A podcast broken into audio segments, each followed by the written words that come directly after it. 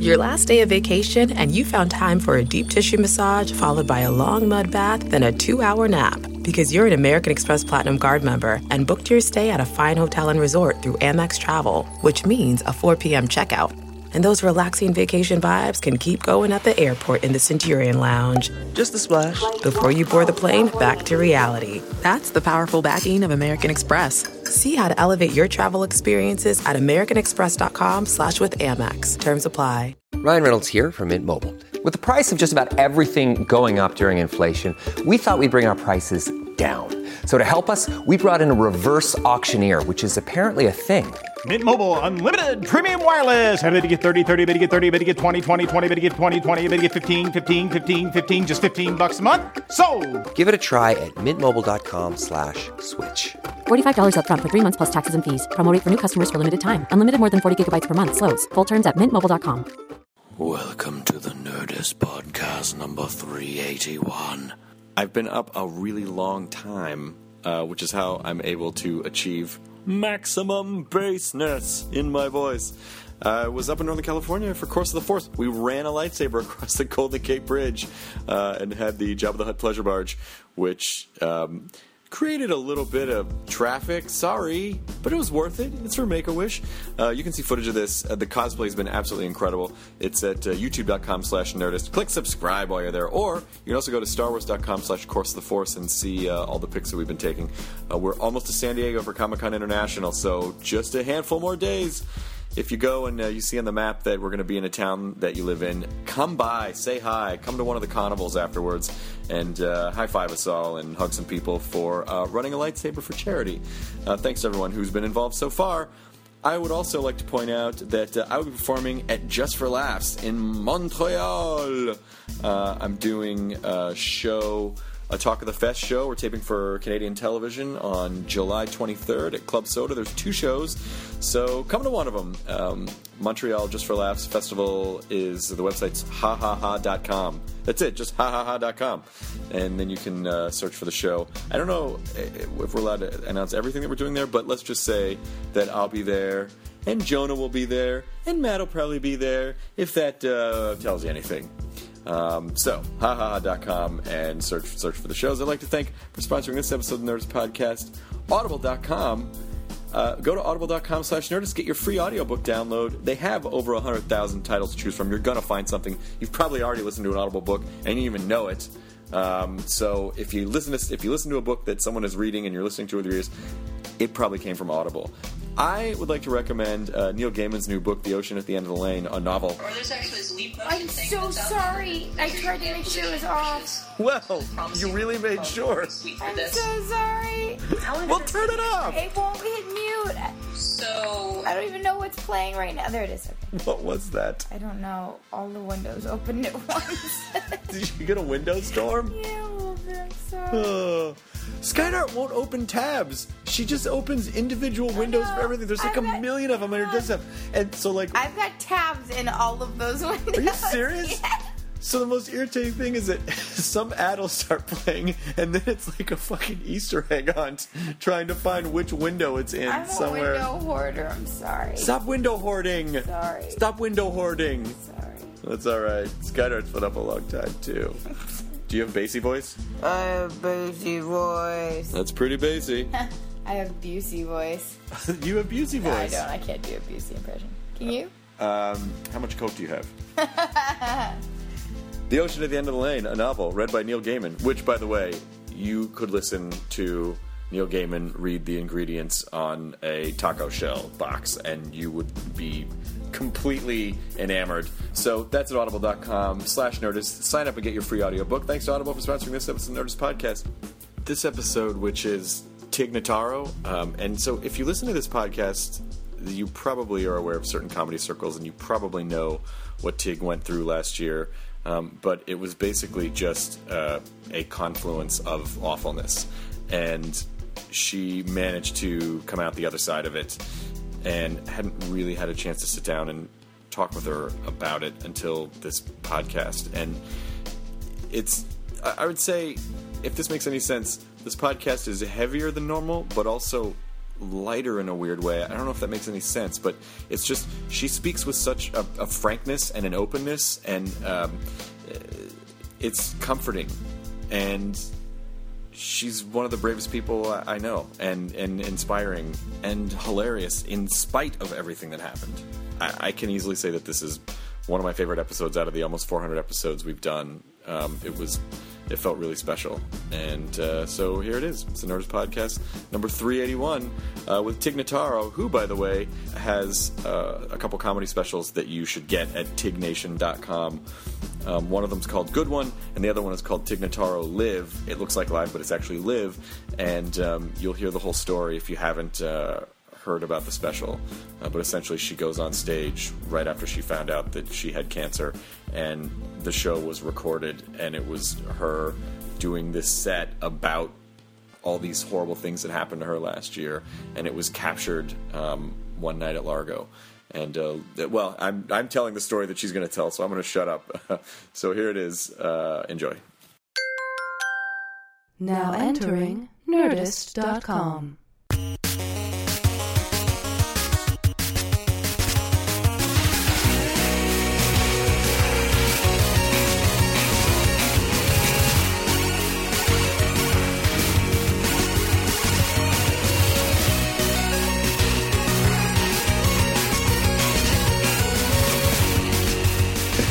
you want to put headphones on? Yes, I do. Isn't Did that- I seem like I didn't? Yeah, it seemed like you were just anti-headphone for a second. Is this the right, left, right, left? Uh, red is right. right is red. Red is right. That's, Both are correct. That's correct, comrades. Red is right. Do you want to put headphones on, Tig? Jesus. How about put those fucking headphones on? That's on? more like it. No. Um, I'm glad to finally have you on the podcast. We almost had you on our live show in September October in New York. And then I just sort of felt with everything that had gone on that maybe the live show ver- was not the best place to. What went on? No, hmm. We lost that recording anyway. It was so raining. We wouldn't got it back. Well, it was windy. It was windy. It just wasn't right. It was a little bit windy that yeah. day. The, the weather led us. Kind of cloudy. Yeah, Mother Earth led us. We're a astray. weather-based podcast. We'll look at the we- we'll look at weather.com uh-huh. and I'll be like, "Oh, it's not Yeah. it's going to be a little overcast." Look at the barometer, Chris. We can't have Tig on. I mean, For Christ's sake. the barometric pressure is way too much to sustain a podcast right now. There's just no room for it. We need chance of precipitation below 30%, and then we can actually have a podcast. Uh, but it's nice to it's nice to finally have you on. Are we on? This is it. We're always We got on. started. We're Yeah. always on. Yeah. Oh, I was, I was I was waiting for it to get started. Oh, okay. That happens a lot. When does the Nerdist song start? Hey. Do, do, Oh. do, do, do, do, do. Is that the sitcom version of it? Yep. That's, that's a Bobby McFerrin version of it. How is Bobby? Uh, I haven't talked to him in ever. So oh my I- God, it's I- been a while. He's been been a- hanging out with Michael Winslow. I know that much. oh my god, that'd be a terrible situation. Let's That'd be the fucking best situation. You know what? We could recreate the "Don't Worry, Be Happy" video. We could get Robin and Bill Irwin and just shoot it again. Yeah, but won't he? Isn't uh, won't Bobby McFerrin not perform that song ever again? He probably won't perform it ever again. I checked out his That's new like album. his rule. There's no. There's like he's just singing. Right. There's no like you know boops. And, What would make somebody check out Bobby McFerrin's new album? I mean, I Don't just, worry, be happy. I know, but it's like just waiting for that follow up. And like, how many has he put it's- out? Well, no, it's because you know I, I have like a music subscription service where I can stream new releases and stuff like mm-hmm. that. So I was looking through the new releases. and I was like, Bobby McFerrin, I'm I'm in for some soothing music. and it's, what's a little taste of something you heard? Uh, a lot of strings, a lot of uh, a lot of just kind of crooning. Um, Strings and crooning. Crooning. Yeah, Everyone was happy in the '80s, though. I feel now it would just be like, sort of worry, Oh, that's because Coke was so be abundant. content. but he wasn't. He was all. He wasn't about coke. I think man. people are more than sort of worried. But, I think people are panicked. yeah, Yeah. Yeah, there's a real bad situation going on right now as we speak there's a lot of in, pants in shitting Egypt. going on. Yes, Well, there's been a lot of horrible things going on for a very long time. Mm-hmm. we're just more aware of Yeah. them now Yeah. than we've ever been before. instantly aware. it was much easier to, you know, essentially, you know, imagine that you're on a farm in, in the middle of the United States somewhere. Mm-hmm. I like it. Take it there. Okay. What, what would you put on your farm? Would it be some chickens or a cow or two? It doesn't matter. The point is One chicken. one chicken. I would a buy massive a huge farm. Just put one and put chicken. one chicken. Oh, that's why it's called One Chicken Farms. yes. Yeah. At the entrance at the gate there. It was twin chicken farms until Marty hit it Until with Marty hit one yeah, with the yeah, DeLorean. exactly. Uh, Uno, one chicken ranch. Uno Pollo Farms. One chicken ranch. Uno Pollo Ranchero. Dude, a lot of creepy guys are showing up for some. To some my reason. one chicken yeah, ranch. but it is just literally a one chicken ranch. Yes, please. Out of here, buddy. No. Is, it, is it located anywhere near a two horse town? Um, I, I don't want to say on the podcast. I don't want people to Yeah, show you're up. right. Yeah. You don't want to. So you live on this one chicken ranch. Sure. And well, actually, that sounds like the most expensive whorehouse in the Beverly Hills of Las Vegas. Oh, we live at one chicken ranch. Why does that sound expensive? it's one chicken. like like one Rodeo diseased. Drive. You know, like Oh, one oh, Rodeo oh, Drive. okay, we live sure. at one chicken ranch. um, but uh, uh, but just having the ability to be isolated from the not kind of really not knowing what's going on in the world and you know occasionally you'll get a newspaper or the Sears catalog will show up but in general you live a very isolated existence and you know pain, b- b- blissfully unaware of how horrible things actually can be in the world yeah. um, did uh, I mean I, I know you've talked a lot about it before, but did The go- chicken? the chicken, yeah, did did going through the chicken uh, change any of your perspective on any of that stuff? Is it for eggs or, or meat? Uh, did I have the chicken? Yeah. Uh, just just uh, just for company. Oh. You can't you can't do anything to that chicken. really It's- You don't want to be a no chicken ranch. then it's just a ranch. Which came first, the chicken or the company? Well, wait a minute. That's Is stupid. if you had a if you had a house chicken, Sure. Is do you do you count the house chicken as the ranch chicken, or is there a separate ranch chicken, but then you have a companion house chicken? No, it's Chris. It's one chicken ranch.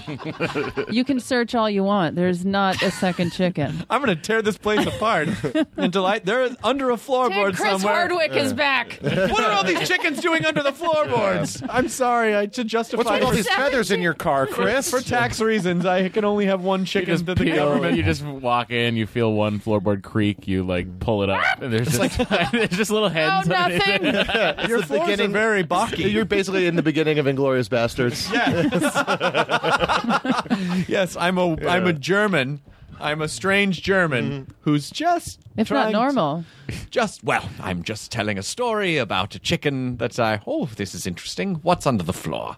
And then Is that a German Yeah, I was gonna not- say. that was That's a not- Christoph Waltz German English mash mashup Okay, accent. all right, I'll- Mashup. I'll accept that. Yep, that's that's what that is. Um, Thanks for being on, Tig. Uh, Absolutely. um, I want some time alone right now. Oh yeah. Oh, like the should we get chicken. the chicken. Or? Yes. I'm so used to just being around one chicken. This very uncomfortable. Do you know who we've just described? Gonzo from the Muppets. Gonzo lives on one chicken ranch. No. He has a, Tig, he Tig loves- lives he on loves one his chicken many ranch. Yes. Chris, you will not accept what is happening. I live. Uh, you try and make it. looks familiar. Vaguely. That's a better German accent, actually. Oh, You have your accents messed up. so I guess it appears that you might have some Jews hiding under the floor. Gonzo! Out of here. That's Gonzo trying to deny his SS past, uh, which he's managed to keep secret all these years. That's why he just befriends chickens. He was so horribly scarred by his war crimes that he had, he could only. It's kind of like how in Mash, in that episode of a Mash, terrible name for a We're boat. so- the we're- SS Pass.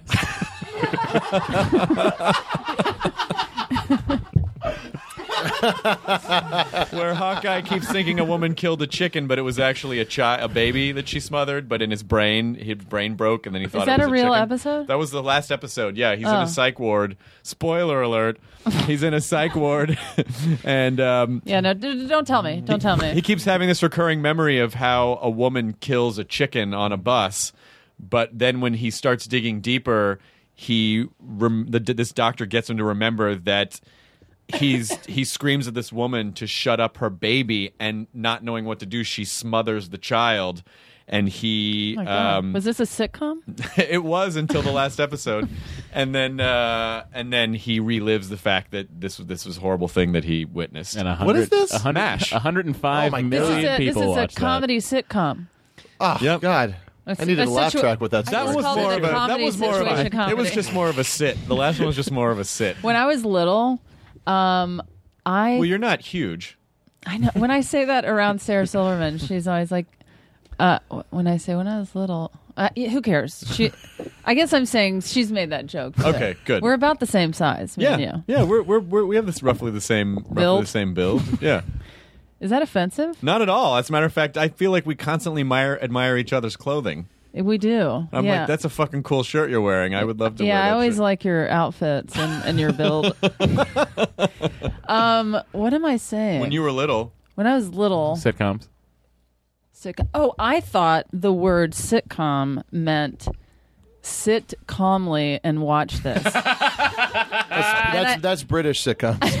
I, but I think it was because I was so just full of energy, believe it or not, as a child, and I couldn't sit still. And so when I had to sit down and watch something, it felt like, you know, It was a, it was a sitcom. yeah, just sit calmly, Tig, please. for one half hour. Yes, for There, I feel like a lot of comedies on television now are sitcoms. Just sit calmly. yeah, get through this. Just, just get, just let it distract you for 22 minutes. See, like, I, I I loved like um, Good Times and um, We all love good times. yeah, we all do love Good Times. um, You mean and- Dynamite Good Times, Jimmie Oh, Walker? yeah. Mhm. Yeah, yeah. Why did you just make a mustache? That's what he did. He'd go. Because he had a, Well, just you a hint of know, a what can I mustache. say? Yep. Um, I, I don't need to go into all the sitcoms that I enjoyed, but I did enjoy a few in the '70s, and then I never sat calm again. Is that it's like after a show's already canceled, it was a satcom. Yes, Yeah. sat calmly. Sat calmed. You were sat calmed. Yeah. We can explore tenses on both of the words. In Would this, love to. In this fun grammar play that, Sure. that we're all having. But you, I thought you would stop. Were you, did you take a break from stand up for a while? Well, I had cancer. Well, I understand that. yeah, but that doesn't mean I, just mean, pushed through. You know, like when Louis Give me was the working mic. on Conan, that was hard. He still got up and did sets. You just gotta want it. Let's see. Yeah, I took a break. Um, Well, I had cancer. well, yeah, I I had I had a few things go terribly amiss. I know you had cancer. I was I Um, was really sad and worried about you, and I remember texting you when I found out that you were going to be okay, and just being like, and I was genuinely, you know, even though we never hang out that much, ever. ever we don't. Yeah. we we see each other at shows, but you're still one of those people that I always feel like. I, I don't know. I just I feel like I have a, a fun connection to you, and I, I genuinely care about what happens to you. And I was I was really upset and worried for you. So I'm Well, I'm glad you. that it I'm glad that it all I'm glad that you're okay, and I'm sorry that it that it happened. And is there how do you feel now coming out? You know, it's been about a year now. Um, it will be a year on July 25th that I was diagnosed. Um, but like March is when I, I've already hit some one year marks of like, because it started with I had gotten pneumonia and then I took antibiotics. And I don't know if you know all this, but I had contracted this deadly thing called C. diff. And I was hospitalized for that and had lost 20 pounds. And then when I got out of the hospital, I um my mother tripped and hit her head and died. Jesus. and then my uh, girlfriend and I broke up a few weeks after that. And then I was diagnosed with cancer. And so that was in a four month period of time. And so And at that point, you had to laugh, right? honestly, that's when I it I did. I nothing was, Was funny. it right when the car drove by and splashed you when you're on the sidewalk? You're right. There are days. and I days. shook there my fist. um, but yeah, it was th- those year anniversaries have happened. Um, you know, losing my mother and and being hospitalized for the other illnesses and stuff. But now my year anniversary is coming up for cancer, and um, What are you guys going to do to celebrate? I'm not sure. I uh, Take the chicken out. yeah, by you guys, I'm assuming you mean me and the old. Yeah, yeah, yeah, yeah. Um, so Just yeah, run around the ranch, probably. That's all he really Uh-huh. ever likes to do. it's adorable. it was so there for me though through the cancer. Yeah. Mm. But well, I've I'm al- gonna head out. Huh? Well, I've always said.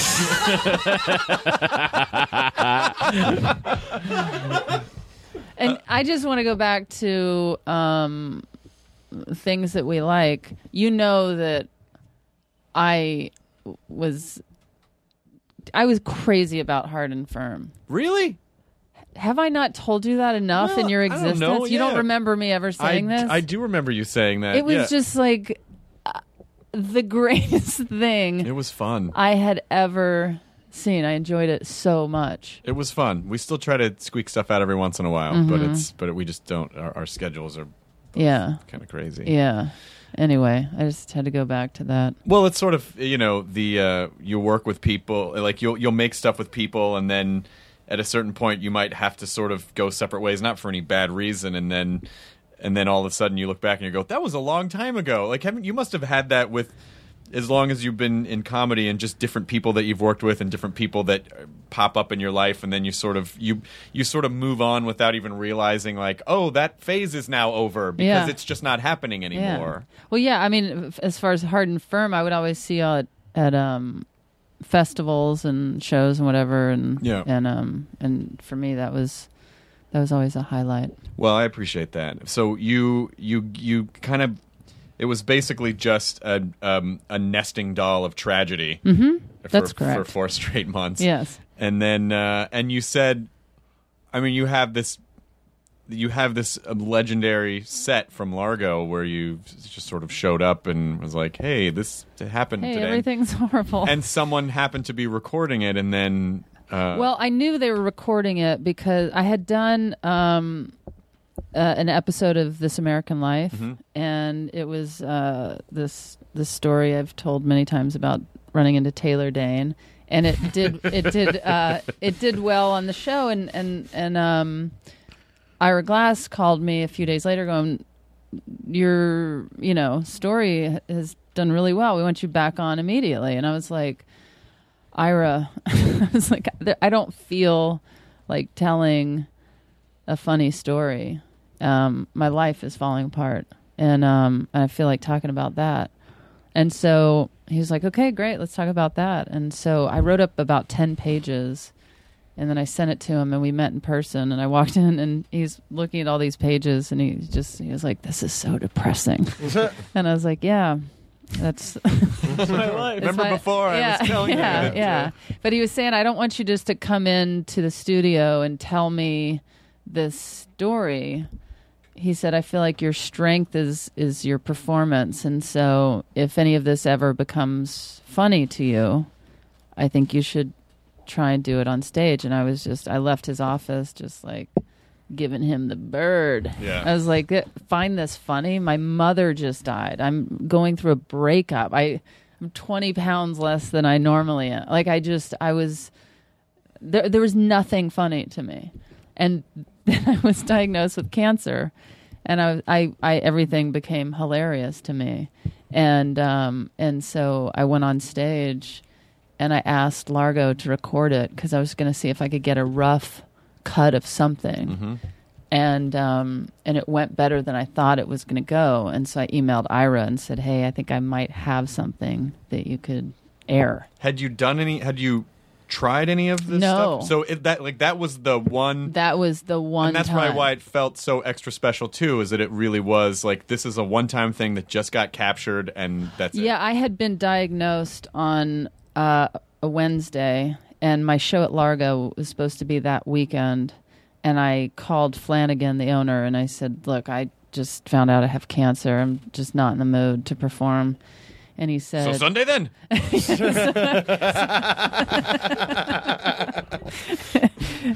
get you up Monday then, all right? Yeah. Um, Really cold. that, that I was gonna call back to the German accent, but um, so he said, "Why don't I move the show to the following week, just in some crazy, you know, some chance that you want to perform." So he really did say then Sunday then. Well, well, he said the following week, and he Yeah. said, "But if up to the last minute you say no, we'll just take it off the books." He said, "No problem, but maybe you'll want to perform," and I was like, there is no way.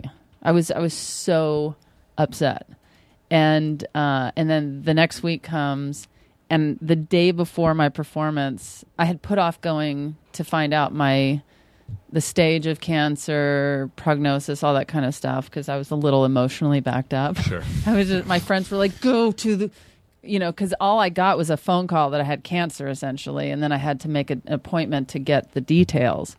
And so, um, terrible week of waiting, like to find the details. well, it was, but I was again. So, this was four months of like nonstop hell, and I just I I was so dreading hearing there is no hope and you are dying. Like I just I couldn't bring myself to find out what was going on because they had found cancer uh, on in both breasts, and so I it didn't sound great.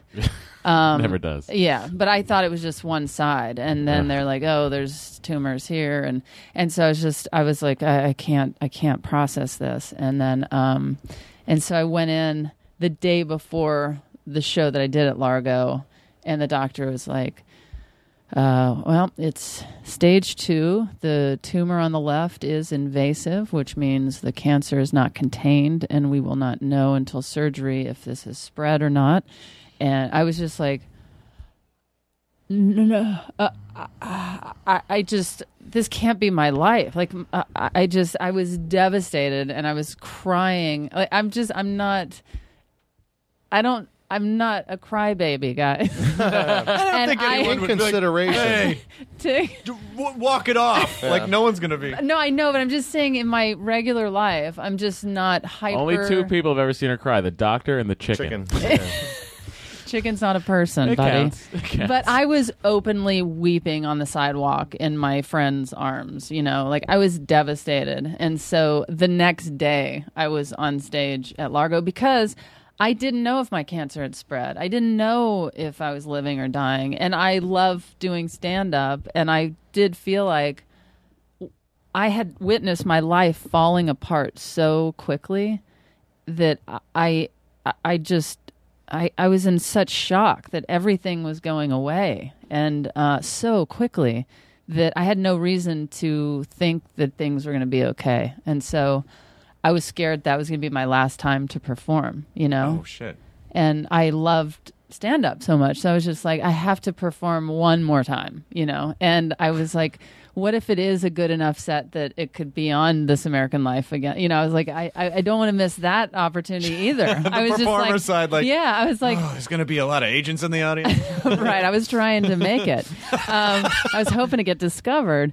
Um, was but it was, was part of you like, what if it doesn't go well? And then you're like, Oh, I didn't think it was going to go well. There was no part of me that thought it was going to go well. I thought this was going to be the single most uncomfortably horrible show in the world.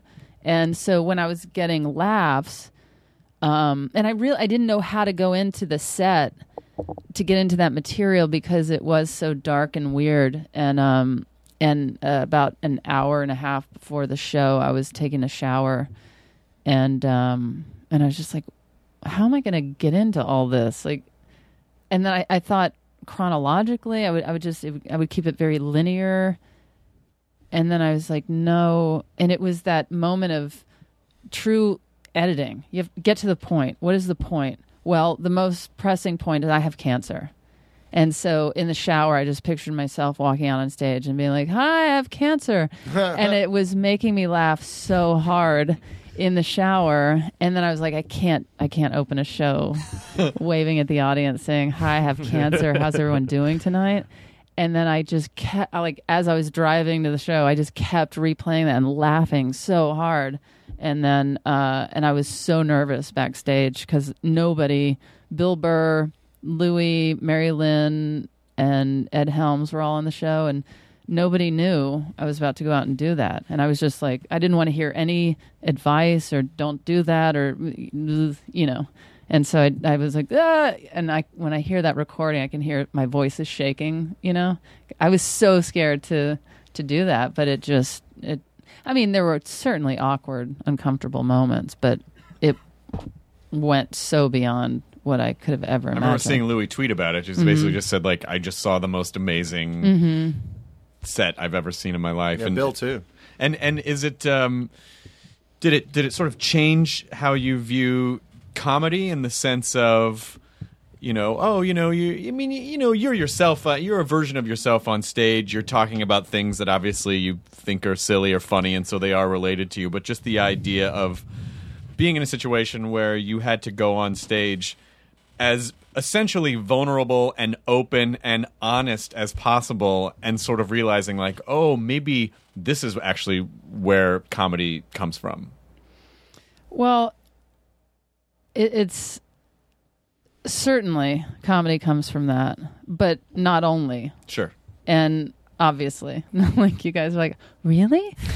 um, but it, it- in that moment, that was what was the funniest, silliest thing to me was that I had cancer, you know, and it was the most pressing for me to talk about. I, I couldn't go on stage and do and talk about a run in with Taylor Dayne or anything like that. And so um that's not my typical style. I I like silliness. I love silliness actually. And um it was just that moment and people kept asking me I I didn't do stand up after I did that show for uh, don't know until a few months ago. I, I didn't do stand up for I don't know six to nine months. I, I really don't know. I haven't done the math, but uh, everyone kept saying is has it changed you as a comedian? And I kept saying I, I don't even know who I am anymore. I, I haven't performed since then. I don't know.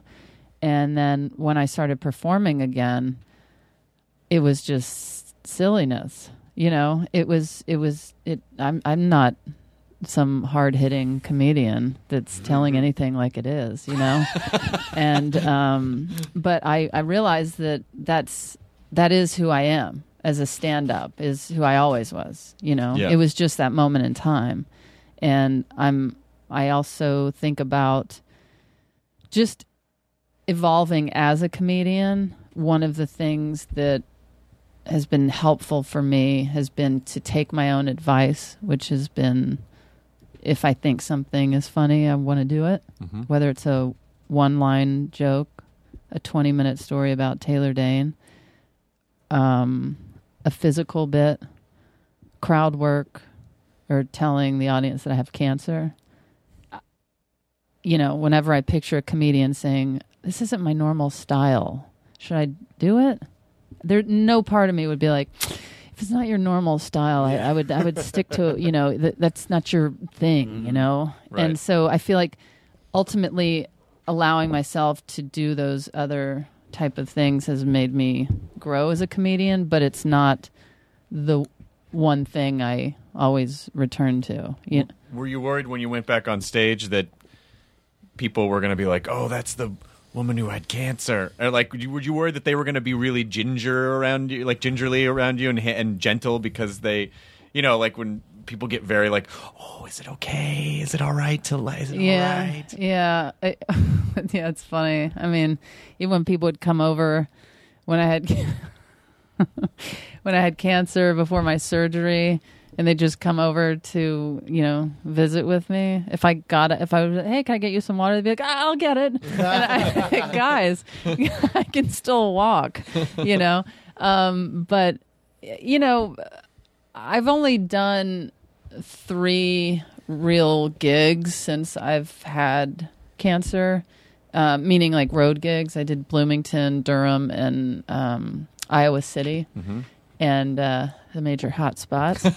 Actually, Bloomington, the comedy attic, No, is I- it- fucking great. yeah, I did. There's a, a there's a theater there. Oh, do the theater? Uh huh. Yeah, and but th- my label is there. I'm with Secretly Canadian. That's Mm-hmm. a indie rock label, and they're out of Bloomington. And so I do Bloomington a lot.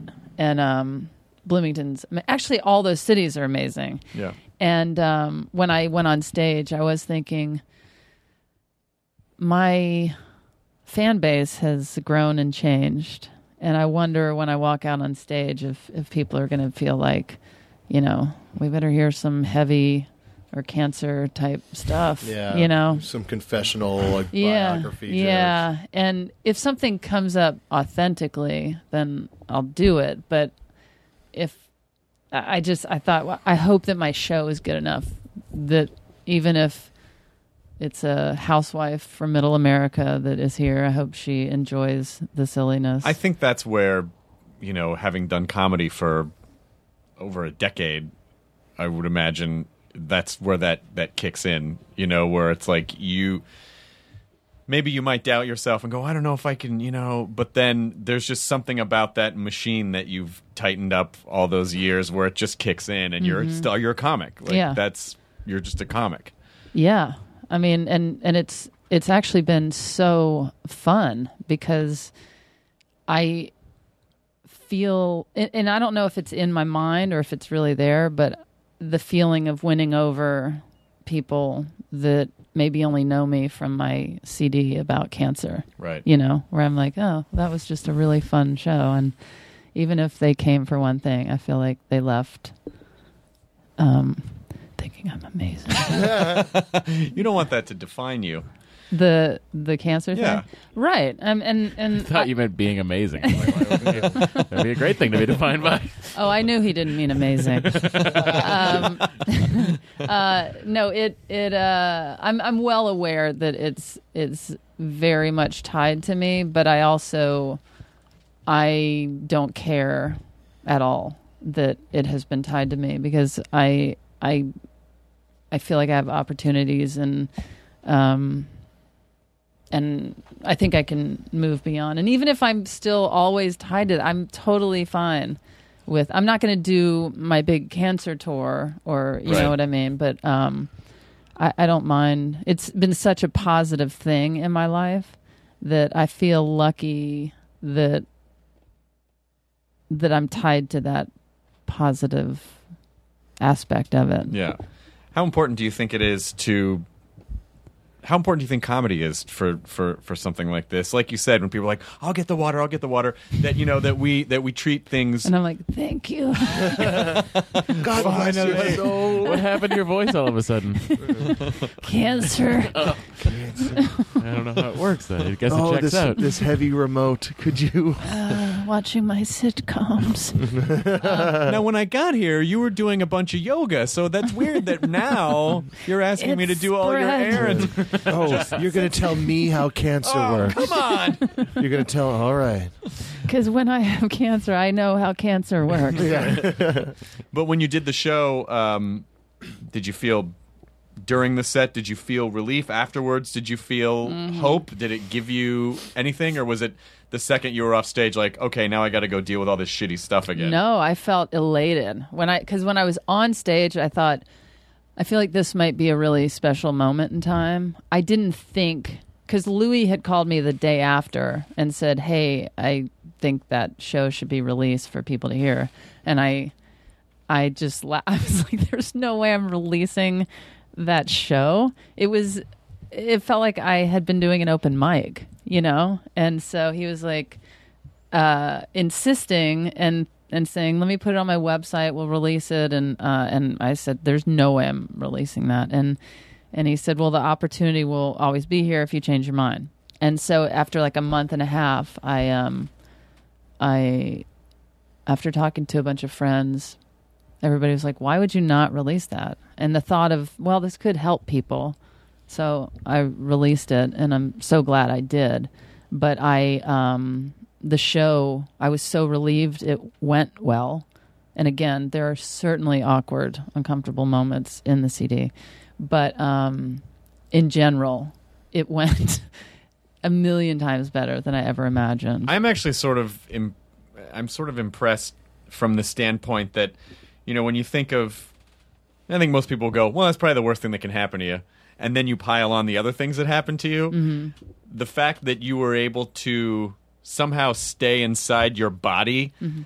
And not Barely. just drift away or not walk out on stage and go, I have cancer, and then pile of tears. You know what I mean? Like the, the fact that somehow Pile of tears. yeah, that basically that you would just collapse into a heap on, st- you know, like where you think like, oh, I can do this, and then when you're talking about it out loud, the emotion of it just like, oh no, this is actually way harder. Well, that it, it, it there were a couple of times where I thought I was going to start crying during the show, and I remember thinking, um, "Do not start crying during this moment that you're talking about your mother dying or cancer or." It, it, I just didn't want to feel pathetic, you know, and I wanted to uh, appear strong. You know, it was kind of a you know fake it till you make it kind of feeling Yeah. of I I don't know how I'm going to get through all of this, but I uh, I cannot cry right now. I just I didn't want people to be like, oh. You know, I mean, they did feel that way at, at moments, and I saw people crying in the audience and shaking their head and in shock, and other people were laughing hysterically. It was such an a crazy mix of what I was seeing in the audience, you know, and and so a lot of times I'm I'm performing, but I'm also trying to console people because I I see people crying, and it was a very surreal experience, and I was thinking. Whether I live or die, I will never have a show like this again. Well, you're Unless- basically you're laying out a smorgasbord of tragedy. Yeah. That uh, that so many different people have so many different connection points to. Uh-huh. Oh, I you know I I just lost someone to cancer, or I lost Mhm. a parent, or I just went through a breakup, or I just like there's so many points at which. Mhm. Someone can be like, "Oh gosh," Mhm. you know, like it really is. Uh, that that is. It could have just been about one thing, Mm-hmm. you know. But I had to bring it all in there. my follow up CD, my mother tripped and died. Yeah, I, no, I, yeah, I, I again had to. I felt like I had. To, I felt so compelled to talk about it all, and um, but, but it. Um, I am glad that I, that I, I. There was such a sense of relief when I got off stage, and, and all the other comedians were everybody was stunned. Yeah. It was the funniest thing to sit like Louis, Mary Lynn, Ed, Bill Burr followed me and he said Oh, Yeah. he, There's, there's one guy that can anyone do could do it, Yeah, one could guy the guy. he annihilated and he keeps telling me he's going to send me the audio of from his What do I gotta do? Come out here and follow the chick that got cancer? Like, yeah. What am I supposed to do with that? Oh, well, yeah, he uh, uh, he had his phone recording when he was walking out, and um and I had gotten a standing ovation and that whole thing. Of course, Sure. they're not going to sit down and just be like, "Yeah, good job." Like, I guess we have to long. stand She went up. a bit long. um, but I guess on his phone, it, there's him saying. Yeah, what I, I'm supposed to follow this, and and so there's the, our exchange while we're shaking hands, and I introduced him, and and um, and so he was on stage, and then I was I walked backstage to Ed and Mary Lynn and and Louis, literally just jaws agape, just stunned because they found out a lot of information about me, and it, I think as comedians they were just putting themselves in that position. Well, not only that, but also I think, you know, just having, like I said, you know, when I said earlier, like I don't, we don't really know know each other as well, Mhm. uh, other than like, oh, you're someone that I would hang out with more, you Mhm. know. But I, but I think I always felt like you're guarded in a Mhm. way, and so I don't really know that much about you. Mhm.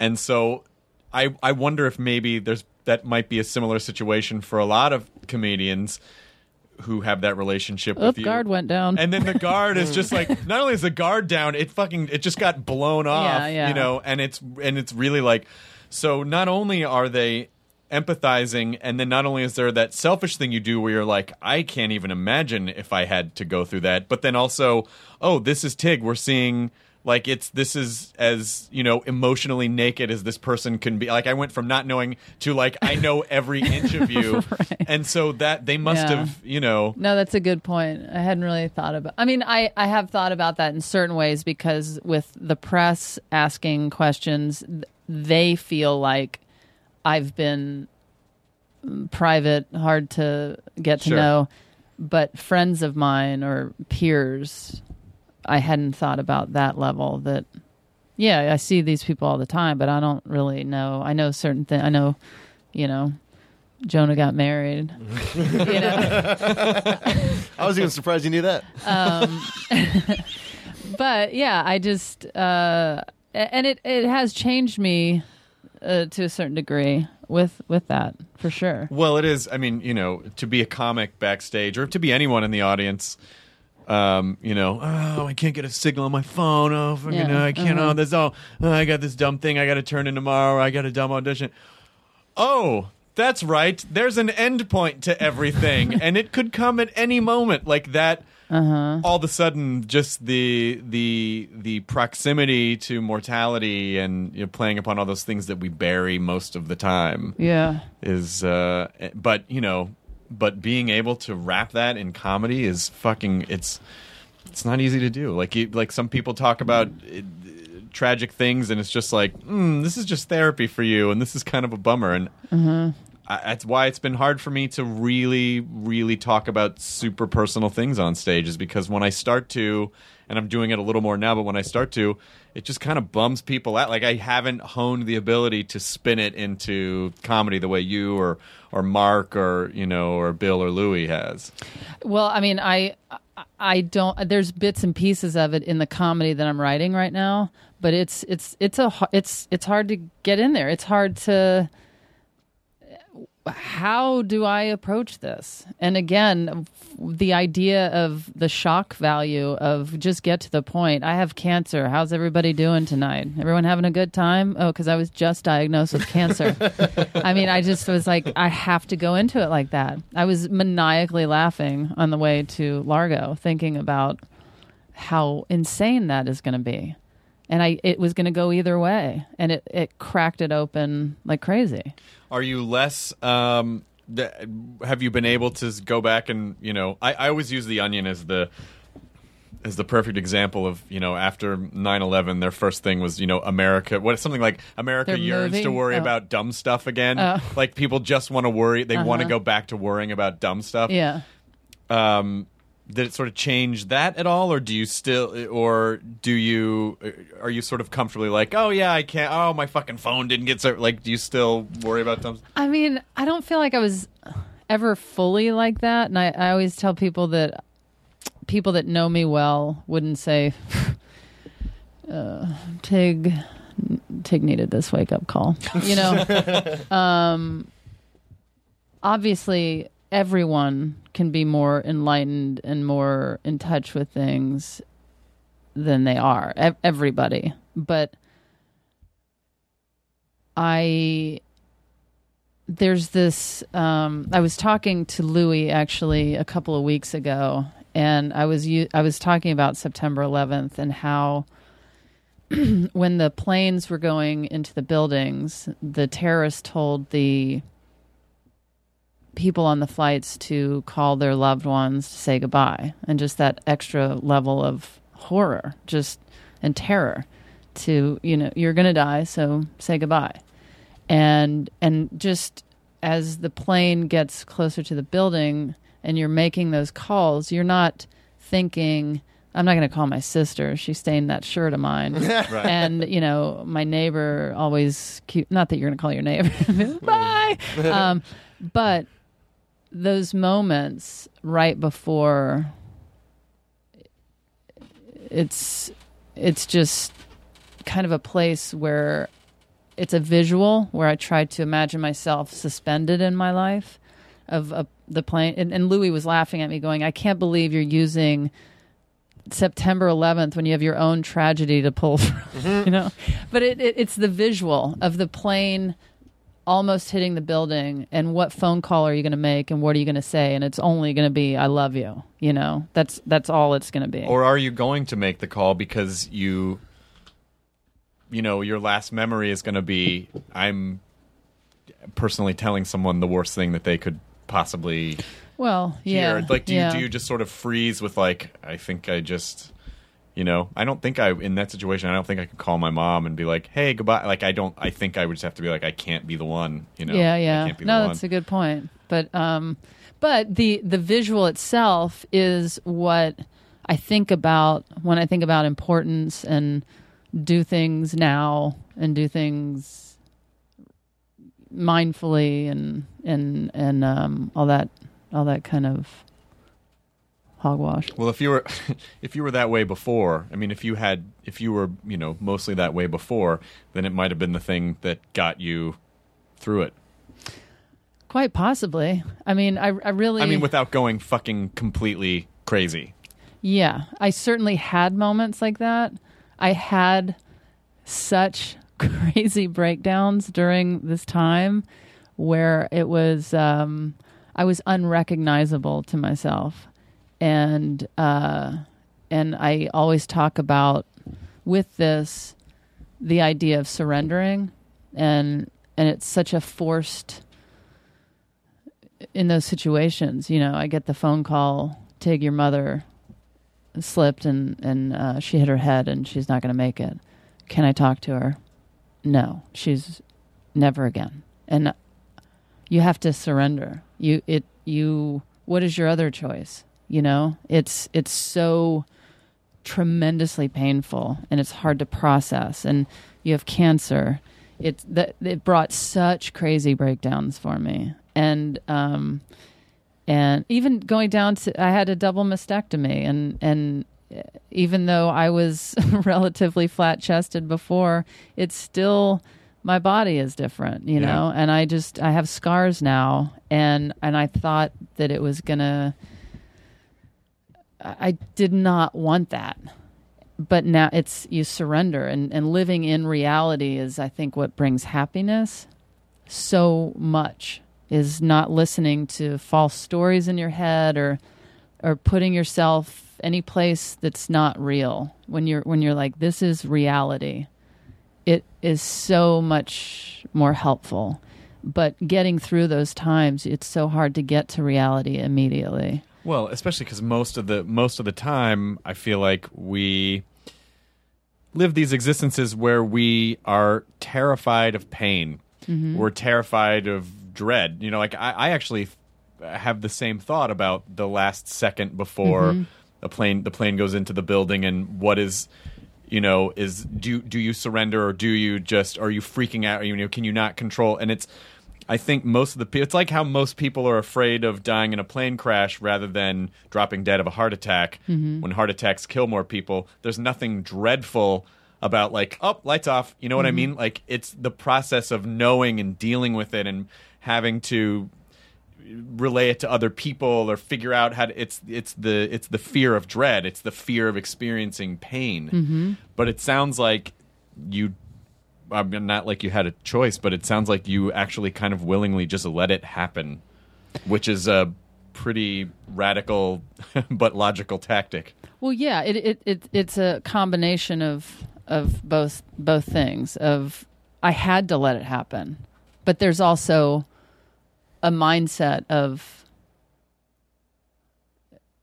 of this is happening. It, it, it, when you push it away and deny it, which again I I went through a lot of that. I spent there were three weeks I was I I, was inconsolable after my mother died and I could not talk without hyperventilating. I was I was a wreck and um anno- I I honestly got to a point where I was like am I ever going to be able to talk without crying? Like I re- I couldn't picture it. I just thought, well, I guess this is the This is new how me. gonna be. Is like when somebody says, "How's it going?" I'm like, okay, um, you know, it was just a lot of that, and I was like, "This is this is the new me." Huh? what do you think? Um, and I don't even know I have cancer right now. Um, but Christ. Oh my god. but but that is the um that's that point you have to get through of just that y- you can't you'd you'd be this crazy robot if you didn't have that hyperventilating 3 weeks that and then you go okay my mother is is gone you know? And obviously, on the, I, I would imagine, still very important, but sort of when you sort of parse it all out, like probably the bottom of the priority list is like, and you went through a breakup, but still fairly substantial thing to go through. And is it that kind of thing where you're like, really now, really now, is this really the? Um, I mean, it it was something where it was so ultimately good and okay. It was certainly stressful, but I was I had not I'd only been with her 9 months. And so it wasn't like this you know, the person right before her I had been with for 5 years. Okay. And so that would have been like if that happened in the middle of it, I just would have been like um just lie to me right now Right. like just i'm gonna lie to you and you lie to me let's let's do that how about let's do that and Yeah. we'll get through it but i had only been with this person six months uh, when i got pneumonia and everything went downhill from there. And it was it's one of those things where you go we are not in this for the long haul you know? Like uh, it, it's things start really creeping up and rearing its head and and and and you're getting through it. And and we had reached this point i had pushed her away so much. And when i had c diff which was actually even harder to go through than cancer because nobody knows what it is. And so i couldn't call people and be like oh my god i have c. diff. You know because people are like oh uh, well so are you doing the show? No, Uh, yeah. you don't understand. no no no. I'm losing half a pound a day. I'm dying. You know people die of kidney failure. Like i, I i'm i'm i'm dying.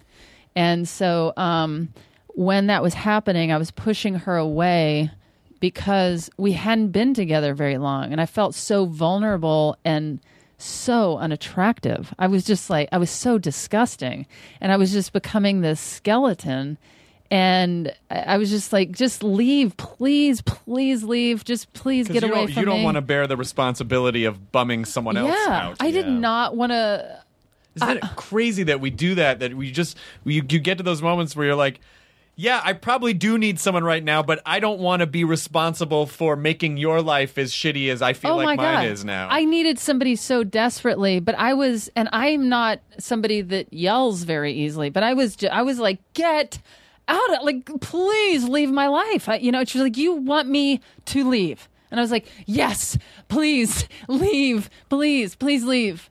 And so there was just this huge wedge that was between us. And it was, uh, it was a hard, hard, dark time, and she was very kind and generous and and giving, and but uh, we were falling apart, and and I had suggested time apart, and then she didn't want time apart, and then we saw each other, and the distance was still there, and then it, it, it was just clear that I I had reached a point where I said, you know, my life is so in purgatory right now and this is an area where I can't be floating in a gray area. I can't be like, "Oh, so I wonder what's going to go on." yeah, Yeah. And I oh, was- she didn't text me back. Hmm. It's like the last thing you want to worry about. I was like, I You're have to be streamlining. You're basically I have to be done with this. And so it- it ended and it was it was you know, it just it, it's fine. I mean, we're not in contact. Um uh but I I care about her and and I you know, there's not really anybody where I'm like, well, I don't care about them. Sure, sure, sure. um, but it's a weird. It's it, it is a weird thing about our. It is a weird thing about our, the emotional side of our brain, where you feel like no matter how much the other side of your brain wants to, like, I really should feel this way, or I really should do this. That the that sometimes you just can't reconcile the gap between your logical brain and your emotional brain, and your emotions you cannot get them to go where you need them to go, or you want and uh, you can't get them to go where you want them to go, Mhm. and that effectively is heartbreaking. Mhm. That you can be in a relationship, you know, like you know, I've been in relationships in the past where I'm like, I really need to be more present and I want to be more present in this Mhm. relationship and I cannot make that happen for some reason Mhm. and what the fuck why can't Mhm. I control what I'm feeling Yeah. Yeah, it's it's uh it's I mean I I it's when I look back on that time all I can think is is thank you you were amazing and um I I hope I hope we talk again Mm. you Right. know um but it, it was such a it, it was such a weird ending. Have you been able to date since, or were you? Did you need Mhm. to? Okay, good. Mhm. Well, I don't Yeah. know. You know, Yeah. sometimes you might need a little distance from the from everything. Yeah, yeah. When did you start feeling like everything's okay? Like when did you? When were you able to wait? Because obviously, going into the surgery, you say you said it, they didn't know. Mhm. You weren't going to know till after the surgery. How long after going through all that, you know, did you wake up and, you know, you kind of wake up and you sort of do a quick survey of your emotions, and a lot of times you're like, nope, still shitty. Up, still there's a still thing there. And then how long was it before you were like, oh, you know, actually, not that bad today. Yeah, well, I had different levels of it because you know the the odd thing when you ask, "Have I dated?" was this is just crazy town, but um, I had run into somebody right after we split that I started seeing. And it was somebody that I always found attractive. And I was like, well, this is crazy that now we're involved, um, you know. And so it was such a, that made me feel good immediately. That happened actually before I was diagnosed. And then I was diagnosed, and then I went through surgery. So she went through that period of time with me. And it was, I couldn't believe uh, this person that I'd always found attractive. I was, I was going through this with because once I got the diagnosis, I thought, oh my God, awesome. I have to tell her I have cancer. this is going to be hot. You'll never guess who it was. You'll never guess. Taylor Dayne. What? Bringing it all around. it actually was and um, no but um, so it was a helpful time period uh, we weren't it wasn't a committed relationship it was it was it was just a it was a it was the perfect thing to happen during that time the perfect person time and um and so that made me feel good and and made me feel good about myself and my my body and and now I feel almost cocky about myself and my body. Uh, not really about myself, but I, I feel good about my body. I didn't get reconstructive surgery. I just have scars. I don't have nipples. I just have scars across my chest. And I was really uncomfortable at first, but now I'm like, yeah, yeah, that is what my body is. And so you're like, I can run long distances. Nothing's chafing. what are these nipples all My about? dad doesn't have nipples anymore. Oh, yeah? What? Yeah, I got a flesh eating disease, and they had to like just scrape off. Oh, now this comes out. wow. Yeah, yeah, yeah. It was like a weird, crazy form of uh, strep that just was like eating away. Did he get it from the water in Hawaii? Uh, He got it from Taylor so. Dayne. Yes, you'll never guess. Taylor- You'll never guess. Well, she was in the water. Yeah, yeah. and then he was he was near her. She was just on Cupcake Wars last week. I've heard. Daynes. Yeah, it great. everybody, everybody told me. That's supposed to be like like Gaffigan's hot pockets. Like Yeah. I know.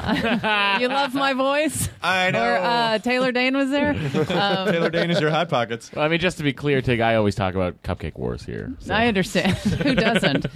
um, but yeah, so there's been different levels of feeling good. Like um, my, I didn't expect that to happen as far as dating for that to be immediate.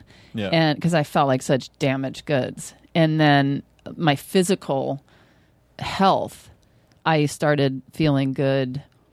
Um, you know, a few months, two or three months after my surgery, because I felt really vulnerable for a long time. Uh, being in a car or out in public, I, I, I, I thought I knew it wasn't going to happen, but I thought people were going to punch my chest.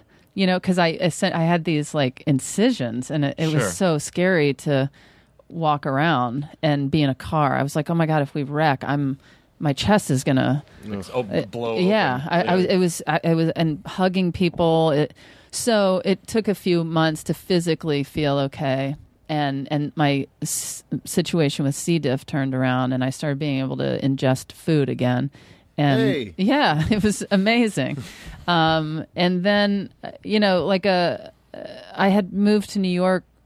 Uh, Amy Schumer had hired me to work on her show in New York before I was diagnosed and she and the network were all so kind and you know i I was essentially being paid to have cancer because uh, my trip out to New York got delayed. Sure. And um, and I was trying to work and pitch ideas and jokes through Skype and whatever, but I was, you know, I, it was really a hard time. Sure. And then I got out there with stitches in my chest. I wanted to be back into my life immediately. And Sarah Silverman flew with me. We flew together to New York and um so she could carry my suitcases and whatever. I couldn't lift anything. I I, I was I couldn't do anything. Just any strain or Yeah. yeah. And so, and then I was in an office and I was, now I'm looking back and realizing I was just going through the motions of trying to be alive again. You know what I mean? I didn't feel right yet. I, I, I'm certain I appeared it to some degree to people. And because Amy would always say, she's like, I always forget that like you had cancer. and we would be, and I'd be like, "Oh, I'm I'm aware."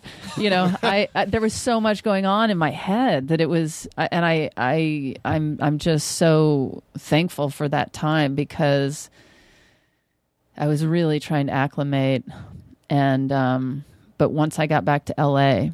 after I moved back from New York, I remember I, I woke up, and I think it was January first, and walked out of my apartment. I felt like Mary Tyler Moore, you know, like the opening mm-hmm. sequence. Like I, I just, I was like, oh my gosh, it felt so symbolic that it was January 1st, 2013.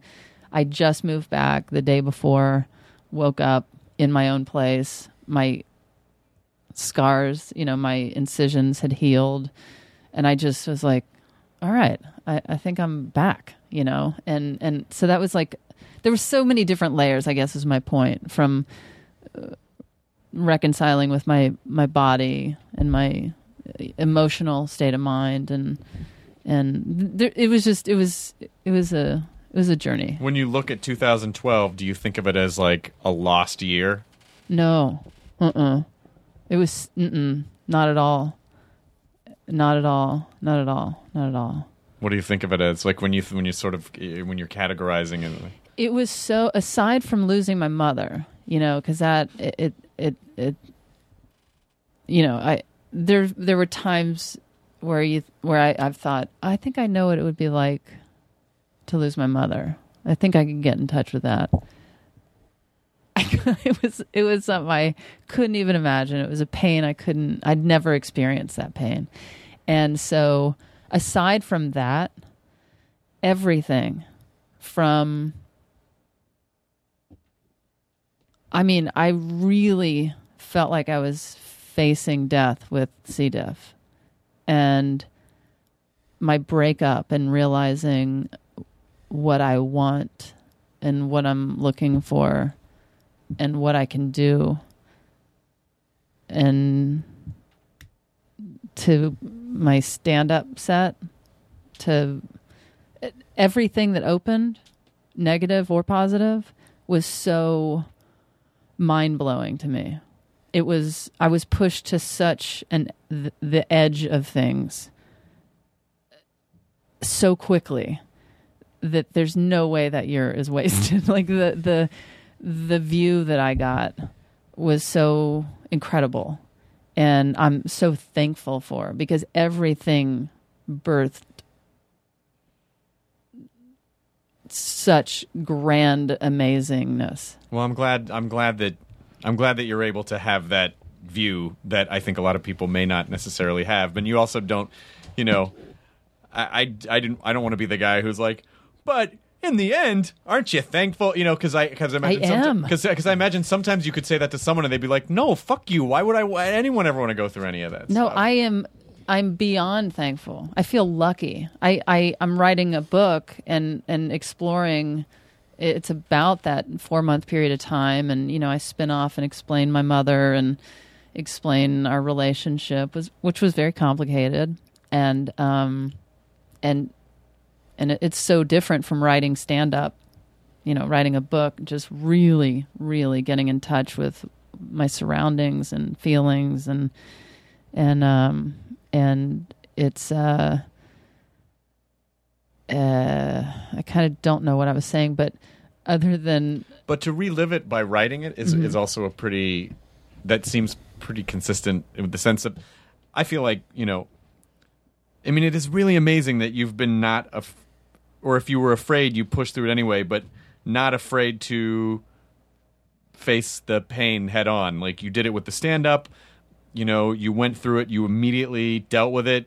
You know, it has not quite been a year, but you're already writing the book and still in the book you're going to be you're you're you're dredging up things I that have you probably a- forgot about or didn't hadn't realized yet. Yes, and I've I've been a crybaby doing that too. Like writing the book and and I I relive a moment of when my stepfather called me, you know, and really not just what I felt, but what he must have been feeling to make that phone call and um and calling my brother just there there's so many things that um yeah it it digs up. And but i feel lucky. We're all lucky as entertainers writers performers that because i i'm constantly thinking how do people get it out? How we're so lucky that we can. Someone doesn't no, most people don't have a stand up show that they can yeah, The- or, or or a book. I mean, you could go write a book, sure, um, but people don't always do that, and so I, I feel I'm so lucky. And I always say I feel like I was the perfect person to go through this because I had money in the bank and work coming up and health insurance and friends and family and and I get so many emails from people that are dying, that are weeks away from their death, and people that have lost people or that are just having a rotten day. And they're just like, You have helped me so much. And I feel like I can do this. I feel like I can face this. I feel like I can die. I feel not because of me, but just having uh, strength. And, and, and I feel that's why it goes back to I feel so lucky. 2012 was not a waste if I'm forever tied to this story, I feel lucky to be because it's it's an experience I couldn't have imagined this and it's not just about oh yeah, I'm busier with my career and I've had more success and that's great. But there's really something that it has done to me and it's been such a gift and yeah it's it sounds cheesy and and cliche but it, it's so true I, I don't know how people wouldn't experience that feeling or you know especially being and uh, when i was saying i talked to louis a couple of weeks ago one of the things that i talked to him about was the word bravery and i, I don't know you were talking about how meeting it head on and and I said, "It's it's uncomfortable to when you're diagnosed with cancer, you're immediately called brave." And I, I was telling him, I kind of felt a little weird, you know, getting that word tied to me, and I didn't feel brave. You know, if somebody came over to my house. You would see somebody in fetal position on the couch or in bed crying for their mother. I didn't feel brave. And Louis was saying, but bravery is the capacity. It's not saying you don't feel scared. No, it's pushing through it anyway. Yeah. And, and because I was picturing, like, what if the military needed me and they were just like, Right. we, we need some brave. Good question. You know, like, you think you think of like Braveheart, Yeah, where it's yeah. like, oh, I have to storm everyone with spears. Like, Tig, we need you on the front line. Yes, I was like, what if they come get me and they put like a rifle in my hand or something? They're like, we're looking for a brave person. There she is, and I'm like, I, I mean, I, I, have think- cancer. I, need think- my mother. But I think I think if someone doesn't feel fear, Mm-hmm. then they're a sociopath. Mhm. I mean, like I think I absolutely agree with Louis. I think the bravery thing is like this is terrifying. Somehow I'm going to find the strength to to do it anyway. Doing that show was uh, fucking insanely brave because you don't know how you're gonna what it's gonna you don't know what's gonna happen you don't know if you're gonna be able to handle it you don't know if the audience is gonna be able to handle it. I don't know if it I'm living. you don't know if you're living or dying you and and somehow you just did it you just did it anyway and you pushed through it i think that's you know i don't think it's necessarily in the presentation of like oh i cried or oh i had a freak out or whatever i think that's just human like Mhm. you know but to to to to to somehow find the wherewithal to focus and push through anyway that's that is that's an insane amount of bravery. Uh, well, it, it's it's it is. I'm.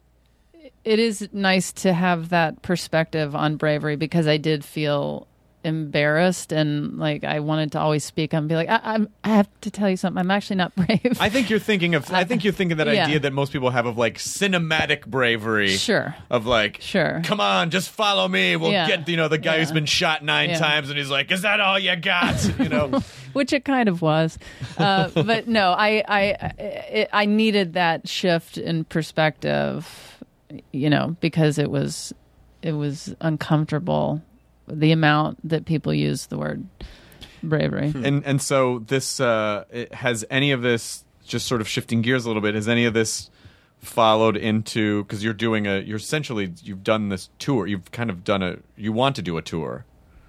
I want to do a tour. Didn't you? You're, you're touring. You want to like tour people's houses. Oh, oh, right, right, right. Yeah, yeah. Uh, Showtime's filming um, me touring my fans' homes. I'm going to be doing shows in living rooms, rooftops, barns, basements, one chicken ranch. You know, your own place. Yes. They're going to let you shoot at your Home own home. advantage. Yeah. Yep. Uh, so yeah, I'm I'm gonna go work out some new material uh, on the road, and um, and then I'm probably going to eventually do a more proper tour. But right now I'm focusing on my book and and then my CD that we've talked about, Live. Um, it's it's going to be in hard copy, which I'm Oh, excited awesome. about, and a picture disc. They they're making 500 uh, uh, Vinyl? That's vinyl. awesome. I can't wait to get Tig Notaro live. No, no, it's live. Yeah, that's why I named you, it that. Are you sure you, you want people to? to Well, I, I just Live and live. Well, because so many comedy and music albums are called live, as Yeah. you know, and uh, so I, I just thought it'd be funny if if I called it live and had to always correct people. so Tig Notaro live. No, no, it's no, live. it's actually live. Are you sure? Because it was a live show. yeah, it just it, it. I always thought it was a funny idea, and then when this happened, it was just perfect to call this album live, and um, and so that's my album. Did you? Uh, did you immediately kind of start? You know, once you started feeling better, where you're like, "Here's ten things I always wanted to do that now I'm going to go do quickly." Like, did Do you, mean bucket list? Yes, yes, yes. It was. A, did you have a retroactive bucket list, or at the time did you sort of feel like, I guess I did everything? I don't know. Well, you know, it, it's funny because when um when I, it's funny because uh when it's not really funny, but it's funny. Uh, when I was home when my mother died, I and I was in the middle of having C. diff and withering away. I was was crying under my bed, and um, and I was just thinking, how is it that I'm about to die right after my mother? And I was kind of replaying my life and thinking how I've had such a crazy, amazing life, It- and I wasn't thinking this like, oh, I'm I'm ready to die, but I thought I'm about to die, so. I was trying to come to grips with that. And I was thinking how I have traveled the world. I have my career. I mean, all I ever wanted to do was an open mic. I mean, I had no real. I didn't move to LA to to do. I followed friends because they moved here, and I had no real direction, you know. and I did an open mic, and so I I just it was so beyond. I've been in love. I've I have amazing friends. I was really going through that, and so I've I felt like if I do die, I'm not somebody that's in a third world country that that my entire existence was hell, and then somebody murdered me, and you know what I mean. Like I, I I didn't. I I've had an unbelievable life, and so I've always had this kind of joke real thing that I've done called How About Now, How About Right Now. And uh, my friends Beth and Leslie that I moved to LA with, that Beth had direction, and Leslie and I just got in the car, and and then uh, we went out here. But I always did this thing. How about now? How about right now? And it's just like you're driving down the road, you pass a bowling alley at ten in the morning. It's like, how about now? How about right now? you know, and like five minutes later, you have bowling shoes on and you're bowling at ten in the morning, and it just like jolts you alive. You know, you're like, oh my god, we're bowling. this is so stupid. Nobody's here.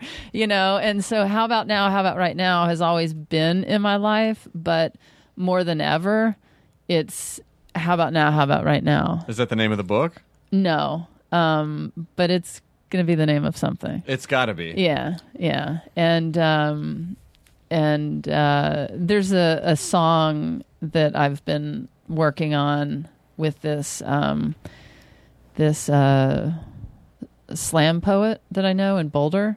She's brilliant. Her name's uh, Andrea Gibson, and I called her with this idea that I wanted to collaborate and had all these visuals and ideas of just really living your life and how about now how about right now and so uh, what she the recording she sent to me last week my head exploded it, I- i'm i'm so excited about it i'm so excited about this When's the song going to be done? i'm not quite sure it, it's How about now? How about right how about now? now, that's a good one chris it, thank you. um, yeah, hopefully soon. Hopefully, real soon. Uh, that's the follow up. Are you, are you gonna? Are, no, that's Matt's follow up. the Myra method. Yeah, hopefully I'll get it. Hopefully soon, maybe soon. is your book going to be called uh, "Read" by Tig Notaro? But then you, everyone's going to say "Red." You're going, "It's Read." Good one. Yeah. That's good. It's like the recurring. it's Yeah. the recurring. I think the trick is she doesn't want to stick to the same thing over and over again. It's just like that was the one. I haven't even thought about anything to be honest. Except that chicken Uh, waiting for you in that house. Now I feel like I have to get you a chicken as a joke. I feel like I have to send you a chicken, but then that's gonna Get me a chicken sincerely, Chris. Ooh, a chicken sincerely sounds really good right now. yeah. Um, when Got a I nice sincere on when the I- skin. Bach. Bach. when I go out to eat and I have ordered chicken in the past, I like to order it as chickens because it sounds so personal. Mm-hmm. You know, I'll have I'll have chickens. Do you serve chickens? Well, we serve chicken. Yeah, but if it come if there's a few pieces, do I know that those are from the same one? Yeah, chickens. I would like to eat chickens tonight. Yeah, we have chicken. Only one. Yeah. You're a restaurant. You should get more. Hey, I've got the one chicken place. You're a restaurant. I expect more from you. Yeah, one chicken the one ranch. chicken ranch. But so yeah, I, I don't have like a, an exact list. Just to wrap up. Try that that up. salad dressing on the sincerely chicken. Yeah, I guess that's true. You wouldn't go into a place and go, "Do you have a hamburger?" You go, "Do you have hamburgers? Do you guys Yeah. serve hamburgers? Yeah. You got fries? Yeah, chickens. You have chickens?" Yeah, I'd like to eat some chickens tonight. it endlessly tickles me. like years, decades into me at restaurants asking for chickens to eat chickens tonight. That's the, gonna be the moment when you're right at that Yeah. building. Yeah. You're The gonna plane's think going of- to the building. You're gonna look at the menu and the and it says chicken. And you're like, "Can I I'm have ordering a meal on the flight that's going into the building. Why aren't they Yes, I'll, coming? I'll have the chickens. chicken?" Why is no one paying attention to me? Was uh, when you were just sort of in wrapping up? I, I'm curious to know when you were traveling with Sarah and you were spending time with Sarah and you were going through this. was she? I ass- what I assume Sarah would be was like compassionate, but also cracking a lot of jokes to try to make you feel better. Mm-hmm. Did you have a favorite cancer joke of Sarah's? Well, uh, the best one that she did, she uh, not in traveling. In traveling, I showed up because for a while I had to just wear button downs because I couldn't pull t-shirts on or off, and um, so I was always wearing button downs. But when I met her, and this isn't a joke or anything, but she just when I when I showed up at the airport and I just had on a white T-shirt, she was like, she, she's like, oh my god, you look so extra Fonzie cute, you know, just like and um, or tiny Fonzie cute, um, in your in your Yeah. T-shirt and um, and then, but at the hospital. She met me there at six in the morning for my surgery, and she was there before I got there. And and when I walked into the lobby,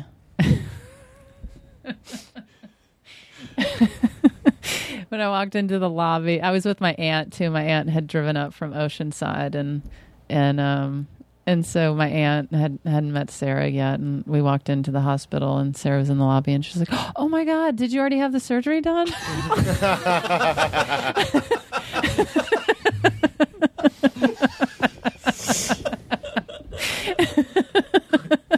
it was it killed me. It was just uh, like, uh, she kills me. Yeah. She's, uh, You are, and you are also like beset with everything else that you said. You're also you're also very fortunate that you have like the funniest friends that anyone yeah, could it's possibly yeah. have. It's like the funniest people in the world are your friends. are my happen to be my friends. your support group. Yeah, yeah, and and my ho- my hotel, my hospital room was a suite, and I woke up just so drugged, and my my room was just overflowing. I'm sure the people at the hospital were just like. Who is this? Mm-hmm, you mm-hmm. know what is going on? They actually there? started an open mic in your room. They did. they did. Did they really? Yes. And They were doing. I was like, I was I, I, comedians. Yes, they were doing their sets in my room. I Oh was lying in my hospital bed requesting bits and for the next person to go up. I was like out of my mind drug. Beep. All right, I'll just wrap it up with this one last. no, I'm flatlining. yeah, you're flatlining. Yeah, that's right. You're flatlining. Okay, oh. I'll just wrap it up. Yeah. Uh, Yeah, yeah, it was pretty amazing. And my aunt was just sitting there going, "You know, here I've been worried about you without your mother and and all of this that you're going through." And she just loved my friends and how just she just felt so good and and relieved and that she could leave town and not just leave me, but just you know that I was clearly in good hands. You know, my friends were fighting to spend the night with me and go home and take care of me. I was it was it was overload of of care.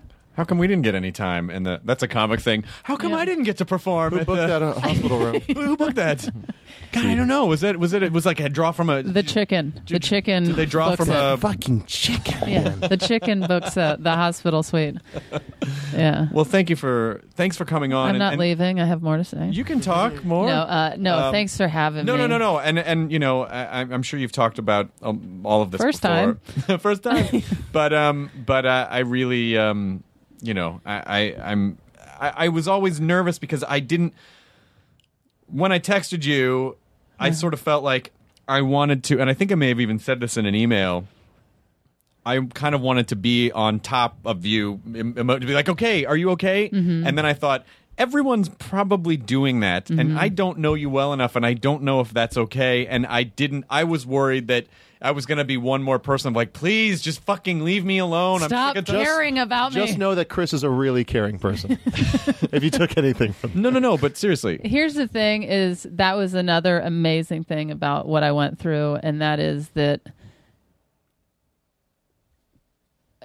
First of all, I appreciate that, and I was not, as you can imagine, ever being like, "Where's Chris Hardwick?" no, I know that. I know no, that. no, of course, of course, you know that. But even if there are people that I didn't hear from, which I pretty much heard from everybody, and people that I was, I had like three people in my life that I was not on great terms with, and I heard from them. And I've been so lucky to have this crazy clean slate in life where, except my, my most recent ex, but, um, but, but even I, we don't, I know she doesn't hate me or anything, Right. but, um, the amazing thing that I learned is that you can't gauge you know people have their strengths and weaknesses and this isn't directly talking to you but it's Sure. kind of a spin-off of that is i had friends that could do things in certain ways but they could not help me in other ways. And if you took it if if you wanted to really take it personally you could be like and um this person didn't call to do this. Right, and right, it doesn't it, it that's their weakness. And it doesn't make them a bad person and it doesn't wash away Right, your entire friendship. Right. that's a weakness that they have. And I still love my friends that fell short or could have been seen as falling short in Sure. ways because they really have not fallen short in our friendship in other ways Right. at other times.